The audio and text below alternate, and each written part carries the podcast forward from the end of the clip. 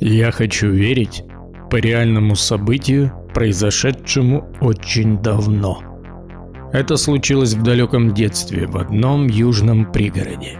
Тогда мне было лет 8-9, на дворе постепенно загибался некогда могучий СССР.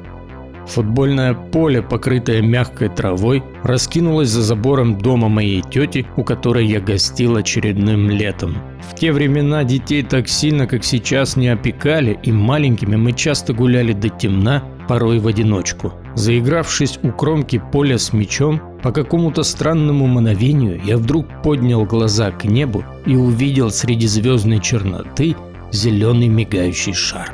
Через несколько секунд вокруг меня образовалось световое кольцо диаметром около 10 метров, причем никакого лучевого столба сверху не наблюдалось. Я огляделся вокруг и снова посмотрел вверх. Шар куда-то исчез. Но кольцо, внутри которого я стоял точно в центре, продолжало заливаться ослепляющим светом.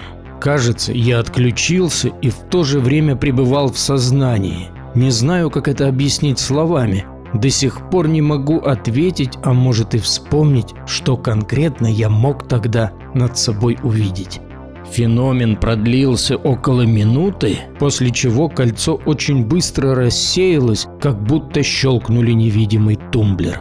Озадаченный произошедшим, но при этом почему-то не испытывая страха, я спокойно побрел домой и никому о своем видении не рассказывал, пока не вырос.